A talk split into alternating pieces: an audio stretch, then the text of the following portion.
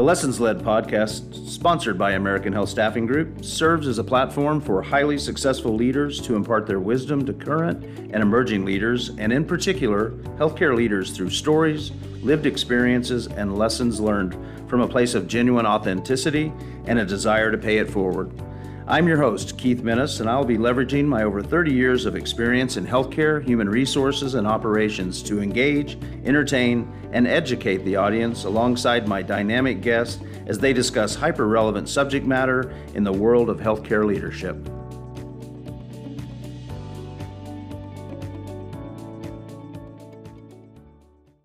I'm excited today. Our first guest uh, is Di Smalley, and Di I know quite well and had the privilege of working with and serving uh, with at Mercy uh, Health and reporting to actually for uh, my uh, time at Mercy. Uh, Di currently is serving as a private uh, executive healthcare consultant. previously served as a senior vice president of workforce Sol- solutions for Mercy, based out of St. Louis, and prior to that, regional president for Mercy West, Mercy, Oklahoma. welcome to the podcast, Di. Well, thank you.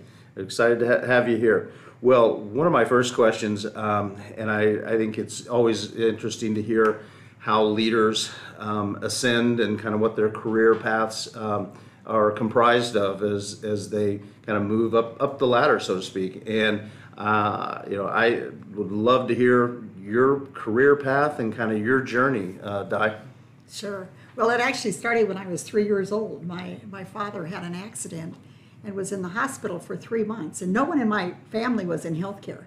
But while he was in the hospital, my mother and I, at that time children could go to the hospital, my mother and I uh, would go every day to see him. And there was this wonderful nurse that would come in every day to take care of my dad. Her name was Hannah Schmidt. And uh, I just idolized this woman.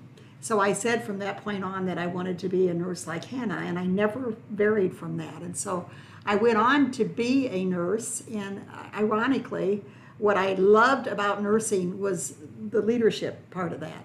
And I felt that I could best serve nursing by being a leader in healthcare. But I found out later that Hannah was actually the deaconess of that hospital. Oh. So at that time, that was, you know, many moons ago, and it was before hospital administration was really a, a career, and they had deaconesses for the hospital. She had an apartment in the hospital, and she oversaw the hospital. So I, in fact, did end up being like Hannah. And so beyond that, I would say that my career was kind of a forward trajectory in that I can look back on my career and say that I never held the same job twice. Uh, I was very interested in learning new things.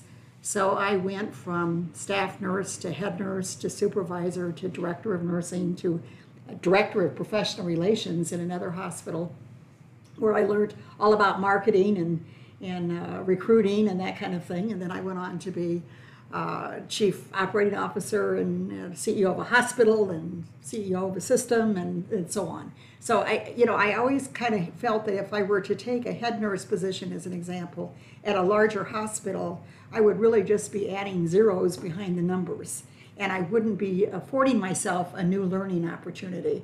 And so my, my career went from there.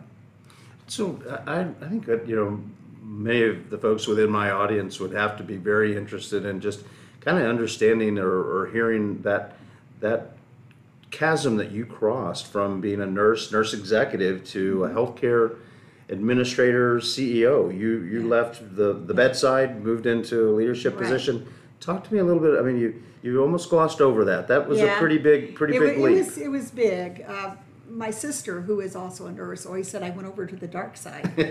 and my response to that was always, no, I went where I could best serve nursing. I, I still have a love for nursing, and I'll, I'll always be a nurse. But uh, it, it, wasn't an easy, there, there definitely is a glass ceiling in, mm-hmm. in healthcare. Uh, but, you know, I made sure that I had the educational tickets. And then one of the first things I did was join the American College of Healthcare Executives uh, and I've always said that that college levels the playing field. If you become a fellow in the college, then, you know, whether you're a nurse or anything else, uh, whatever your background is, you, are holding that uh, credential of being certified as a healthcare administrator. And so that meant a lot, I think, in, in being able to get my career off the ground.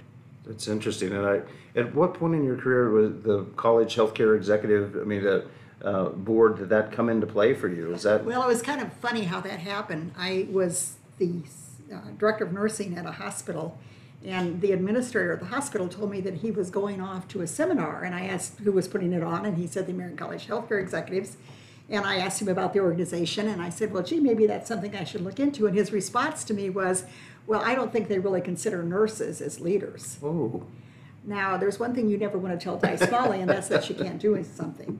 And so I made up my mind at that point that I would not only join the college, but I would be one of the best people the college ever had. And so uh, along that line, I went from obviously joining the college way back, I believe it was maybe 1973, I joined the college, uh, to serving on nu- numerous committees, to becoming a regent, uh, to becoming a governor, and then eventually chairman of the college. And that certainly was uh, a pinnacle of my career. I was the fifth uh, female to ever be uh, Wow. chairman of the college, and the second nurse, and the, and the first female nurse to ever be co- uh, chairman of that college. And, and the college was in existence for over 125 years. And then probably one of the greatest uh, honors of my career was receiving the Gold Medal Award, which is the highest honor of the college, uh, after I had uh, served as the chair. And you just, you dove into the deep end of the pool, so to speak, with, with both feet. And, uh, And then just uh, immediately started kind of moving, moving and, and navigating yourself through uh, the college. And- Well, you know, I, in fact, when I was working on my master's, I actually did my master's thesis on what gave uh, nursing directors a feeling of uh, power and influence in their organization. I've always been interested in that topic uh, because I do believe that nursing, being the critical part of healthcare that they are, should have a voice at the executive table. Absolutely. And so I've always been very interested in making that happen. and and have served as an example of that, and and then also um, have have led by example as well, and making sure that nursing within your your boards that you've either participated on or led, which you've led many, in in your career. Well, one of the things I'm I'm anxious to hear about you have a Di's top ten uh, list for emerging leaders that you you've shared, and I would love for you to kind of take us through your Di's top ten. Sure. So, you know, I, I one day was asked to, to give about a 30 minute speech at a, at a college uh, in, in uh, Omaha, Nebraska. And I knew I had to condense uh, what I was going to tell them because I have a whole lot, you know, when, when you're an old woman, you have a lot to say. uh, so I thought, well, I, what I'm going to do is I'm going to develop m- my top 10 leadership lessons. And so that's what I'm going to share with you. And the first one is everybody has a story. Uh, and it isn't the leader's place to judge, it's the leader's place to understand. And I learned that lesson when I was 12 years old, actually. Uh, my father was a policeman when I was growing up, chief of police in my hometown, and uh, he was notorious for bringing people home for lunch without announcing this to my mother ahead of time. and so one weekend, he brought the governor of the state home for lunch, and we were having leftovers. Um, and uh, the next day, he brought what at that time we called the town drunk. Today we would call a homeless person home for lunch. And so, being 12 years old, and of course knowing everything at that age, that afternoon after Charlie left, I said to Dad, "Well, you know, I just don't know why he would do that. And you know, gee, you have the governor one day, and the next day you bring this guy home." And he said, "Well, Di, who do you think was the hero?" And I said, "Well, of course the governor." And he says, "And of course you would be wrong." he said uh, Charlie, that was there with us on, on Sunday for, for dinner, uh, was a D-Day survivor and, and what was suffering from what we would today call PTSD. And, and so he um, was really being, he was essentially kicked out by his family and he was looked after by the police. And what my dad said to me was, you know, Di, everybody has a story. And until you know that story, it's not your place to judge. And that's a lesson I have never forgotten and one that I have always put in practice as, as a leader. I think you need to understand the people that you're working with and, and where they're coming from. So that's lesson number one. Lesson number two is that successful healthcare leaders look outside of their own organization and inspire and influence others who impact their organization. And that's not true in any industry more than it is true in healthcare. Hmm. Because when you think about it, A lot of times it's not an employee of our organization who's making decisions, it's a physician. And many times they are not employees of that organization. Uh, it is not the customer who is paying the bills, it's a third party that's paying those bills. And so, for that reason, you not only have to have direct uh, leadership accountability over folks that actually work for your organization, but you have to have a lot of inspiration and be able to work with and inspire those outside of your organization. And that's, as I said, true in healthcare, but I think it's true in most any organization. So that's lesson number two. Lesson number three, I'm going to tell you uh, three, four, and five together. And it's as a result of being asked a few years ago to write a chapter for a book for a friend of mine. And the question I was to answer was if I were to go back, what would I tell my 25 year old self? And so I'm going to give you three lessons that when I look back on it, I would, would have said. The first is know your own strengths and weaknesses. You know, when I was 22, 23, I thought I could do anything. I mean, there was just probably nothing that I uh, didn't think that I could accomplish if I wanted to. Uh, and what I found through the years is I could probably do it, but I may not be the best at doing it. And I think it's a, the role of the leader to know what your own strengths and weaknesses are and surround yourself with those that have greater strengths than you do in certain areas. And so that was lesson number, number three. Number four is understand and accept your personal values and know your limits. If I could go back, I wish I had defined my own personal values a lot longer or a lot earlier than I did. Because when I look at my career, the times that I was most uncomfortable was when I was working either for an organization or a leader that did not hold the same values that I did. And that, that is something that if I were to go back, uh, I would have avoided those types of situations. In my personal uh, world, uh, respect and trust are my top two values that I, I just, it, I can't work with an organization or a, a person if I can't respect them and I can't trust them and I can't feel the same coming from them to me. So that's lesson number four. And lesson number five is volunteer for it. Hmm. You know, people have asked me many times, how did you as a woman get to where you are in your career? And my answer is always, I volunteered for it. And that doesn't mean I raised my hand and said, hey, I'll be the CEO.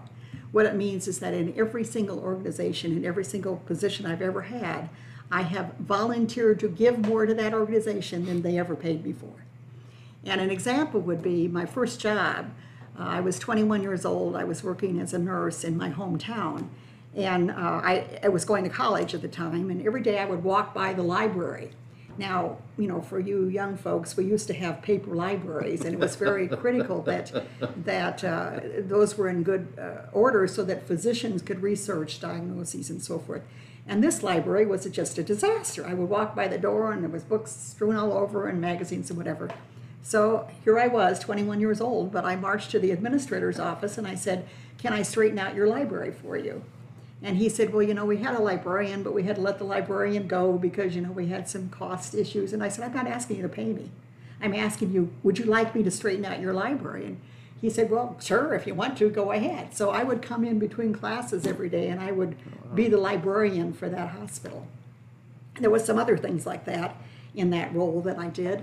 And uh, I was about 24, I think, when uh, a supervisor position came open. And apparently, some of the older nurses didn't want that position. And so, who do you suppose they went to? They went to me. Now, I am not saying that you should volunteer because it'll get you, get you promotions, but I do think it does get you uh, interest and people begin to know you because of that. Uh, you really volunteer for your own personal, I, I believe, um, ownership of the organization you're working for the more you do for an organization, the more invested you feel in that organization, and I think that's very important. So that's uh, lesson number five. Lesson number six is it's a leader's responsibility to drive out fear and foster creativity and a feeling of investment and ownership in each coworker. And the story I would tell here is this. When I was working as a staff nurse, very young nurse, probably 22, 23, uh, I was working in the intensive care unit at this hospital, and we had this particular procedure we did that I thought was a very awkward way to do it, and I had been taught a better way to do it in nursing school. So one day I came in early and I said to the head nurse, You know, I know a better way to do XYZ. And she looked at me and she says, What's wrong with the way we do it now? I wrote that procedure. At which point I said, It's wonderful. I'll do it like that forever, and you know, walked out. Yeah. What that what that taught me, what, what that head nurse taught me, was to leave my brain at the door. And that is not what you want to teach uh, coworkers and employees. You want you want them invested. You want their ideas. You want their brains. And so uh, that's what I mean by driving out fear. That's awesome. So uh, the the seventh uh, lesson is a leader must always focus on and be the champion of quality and safety. And I, I think that's particularly important in a service in, industry such as healthcare. Uh, the definition of service that I love is service is a product that is instantly consumed. And stop and think about it. You know, we can't put somebody at the end of the assembly line and pick off every faulty widget and then only, you know, deliver a quality product to our coworkers because the minute we do something, uh, the minute we make an incision, the minute we give a pill, the minute we do anything like that, it's consumed already. And so I think we have to be in additionally uh, uh, focused on, on quality in, in our organization. So I think that's certainly a role of a leader. My eighth lesson is a leader must create such a compelling vision as to where the team should go that they willingly and enthusiastically follow the leader. I believe that part of leadership is being a good salesman. Uh, you, you have to be able to sell your vision to the organization in order to get people to go for it. And you know, I, I uh, one of the greatest compliments ever paid to me. I was up for an award for something, and uh, one of the physicians that worked for me uh, wrote a, a, letter, a letter of uh, recommendation, and he shared it with me. And there was a quote in that letter that I will never forget because I was so pleased with it. And the quote was, What Di did for us is to make us stop just being proud of who we are, but instead she helped us realize who we would become. And I think that is so very important. It's, it's easy to rest on your laurels, be very proud of who you are, but you know, I have never seen any organization shrink to greatness. If you want to continue to be uh, in, in that kind of proud moment, then you have to expand and grow and never be satisfied with where you are today. Yeah, one of my Di Smalley quotes is, is that you can't shrink yourself into prosperity. It just, That's you know, right. you've got to, you've got to have a healthy amount of cost containment, and you've got to, you know, certainly prune the, the tree at times, absolutely. but you cannot just continue to shrink yourself Right. into You- you being need successful. to keep your, your eye, your focus on, on the vision for the future. We're, and it might, might take a, a bend, you know, from where you wanted to go, but at least you have to go that, that way. My ninth one is a leader must be an effective change agent, which involves articulating the why of decisions. And I think that's one of the most difficult parts of leadership. You know what you want, you know why you're doing something, but being cognizant of how you communicate that to others, how they understand that, is, is not an easy choice. I love uh, Kenneth Galbraith uh, is, a, is a writer that I've always enjoyed, and, and he said it this way. He said, faced with the choice between changing one's mind and proving that there is no need to do so, almost everybody gets busy on the proof. And isn't that so true? so true. Change is never easy for any of us, and it is actually the leader's responsibility to make sure that you get the team uh, to where they need to go. And finally, my 10th one is if as a leader you're not adding value to a process, then trust your team to handle it and focus on other pri- priorities that do need your expertise. I always say there's a difference between value added and value addled.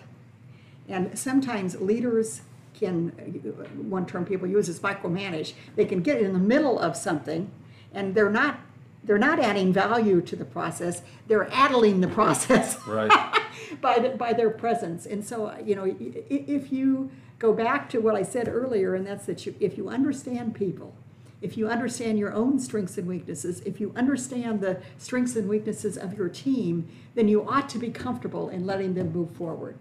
When did that happen for you? Because I, I, uh, you know, I've always admired that about you, and I have said that that you know you had to have been one of the least micromanaging leaders. but that can't. I mean, that Yeah, didn't no, just in- in fact- happen. and, no, and- no. In fact, it's kind of funny, Keith, and in fact, it, it has to do with human resources. When I was the CEO of, of a hospital, I had a leader uh, who I really liked the lady, but she just didn't seem to be able to get anything done. And so one day I wrote down, I sat down and I wrote an action plan to help this lady get where she needed to be, you know? And it was multiple, you know, steps and there was checkpoints and I was gonna do this, whatever. And I went down to my HR uh, director and I showed it to her. I was very proud of it. I mean, I spent two days writing it and I said, now, you know, this is your role. You, you're gonna do this and this and this. And she very quietly, she listened to me go through the whole thing and she says, so Di, what you're saying is the two of us are gonna do her job? And you know, it was an aha moment for me. Yeah. I thought, well, wait a minute, you know, she's right. I mean, wh- why am I putting myself in the middle of this? You know, Working harder at making her Exactly. successful than, than she is. Yeah. we have our own jobs. That's you know, right. she needs to, to to do this, or we're going to have to get rid of her. Unfortunately, we ended up having to get rid of her.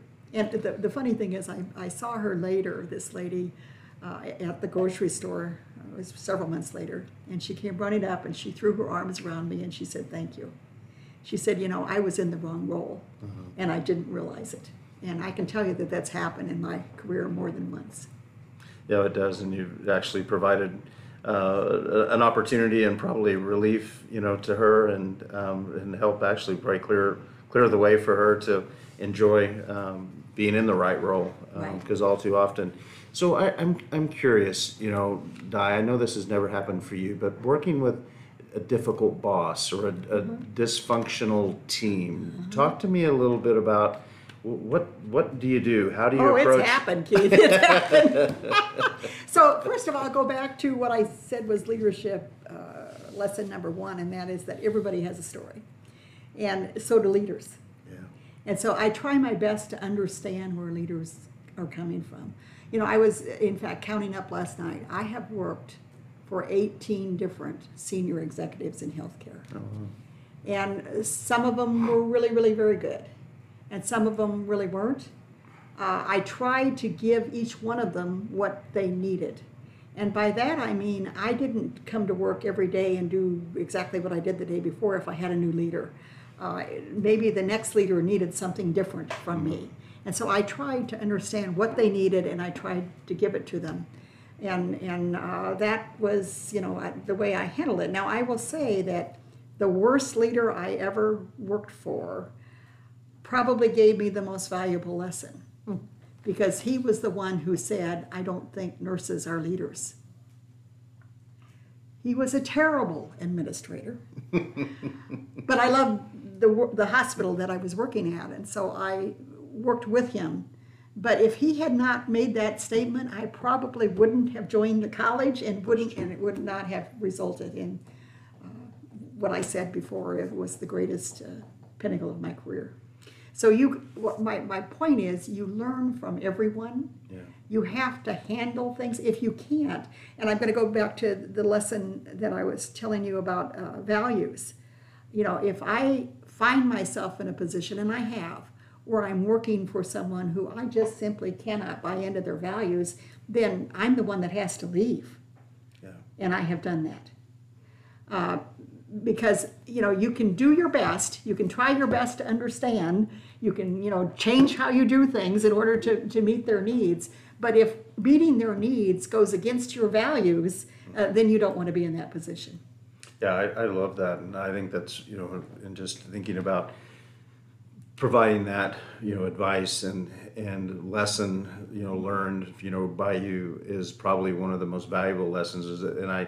Uh, I, I've heard that lesson being taught to me from from you that you know when you do you know you're finding yourself in a place that you just and it's that internal voice where you just Yeah. it doesn't feel right it's not you know but you're still you don't want to give up the role you don't you know you still want to kind of keep pushing pushing through it uh, and and so I, I think that you know at times you can kind of just withstand it too long and and right. and, and I That's think right. the the challenge right is it starts to manifest itself in other ways right I That's mean whether right. Right. physically I mean you know emotionally or affecting your relationships or and you you know probably need someone at times to say you're miserable you're not happy you're not enjoying and but it probably is that crossroads that um, I'd never really thought of it that way that something is out of alignment with your personal values and your own ethics or um, just how you're wired up. And so it may be that what has to change is, you know, that person is not going to change and That's you're not right. going to change or fix them, right? No, That's right. You've got to make that, that change.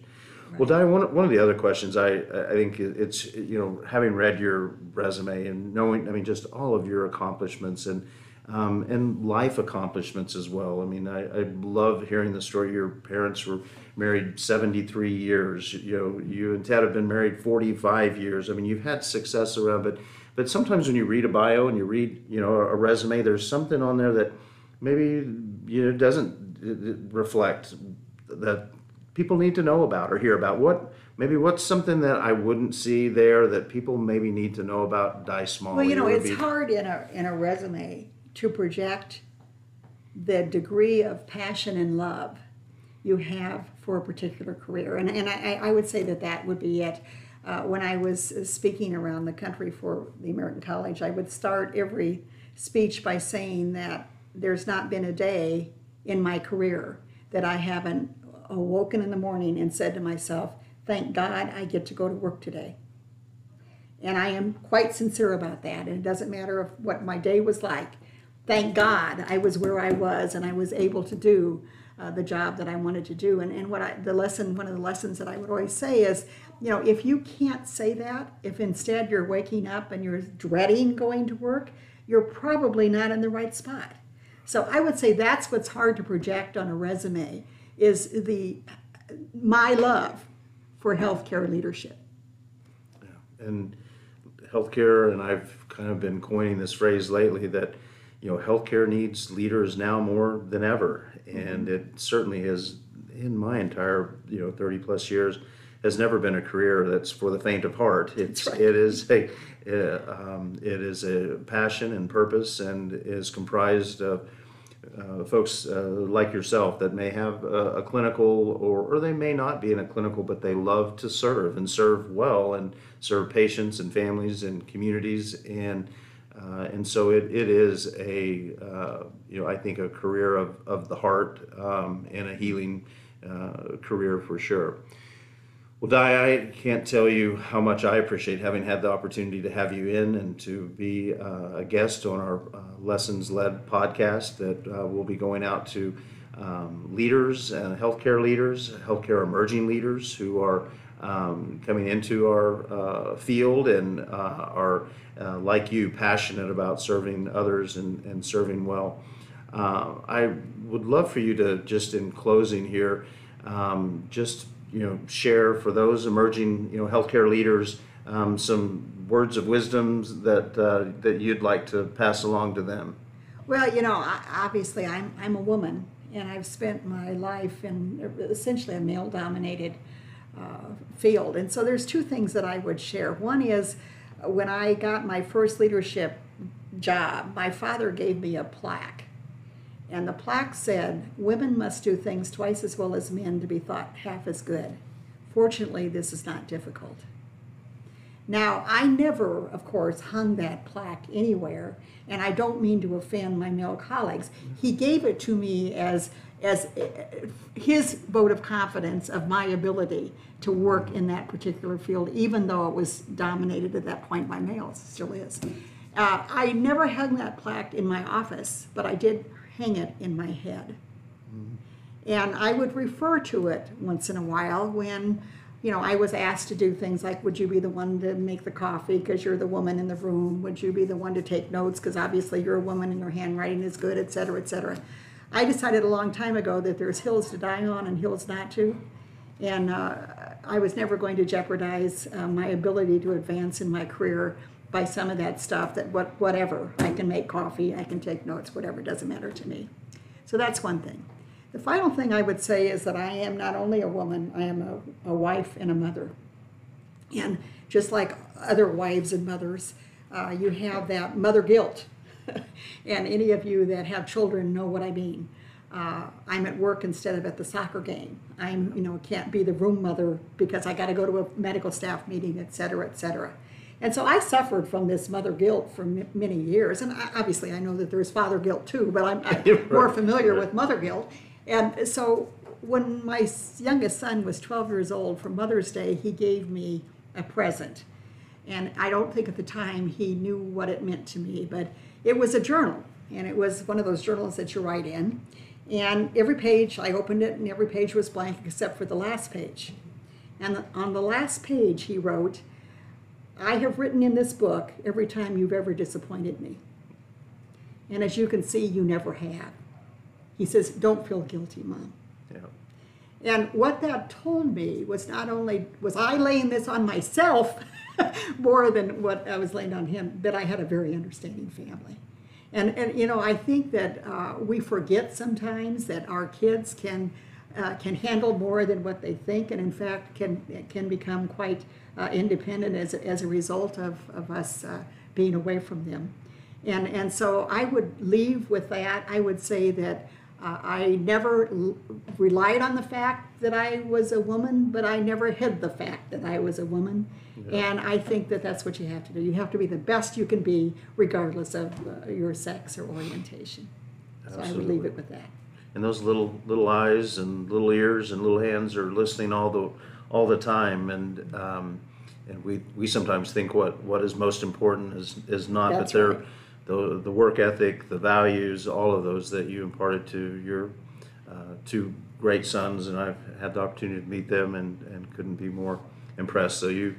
You and Ted both passed along that, that work ethic and those values. Well, Di, it's been a pleasure. Um, it has gone fast. It always seems to go so much more quickly um, when we're just having the conversation. But thank you so much for imparting your wisdom and your lessons learned. And, uh, and I can't wait for the audience to have an opportunity to, to hear this podcast. Well, thank you. It's always a joy to be able to share lessons with, with upcoming leaders. Thank you, Di. Appreciate you.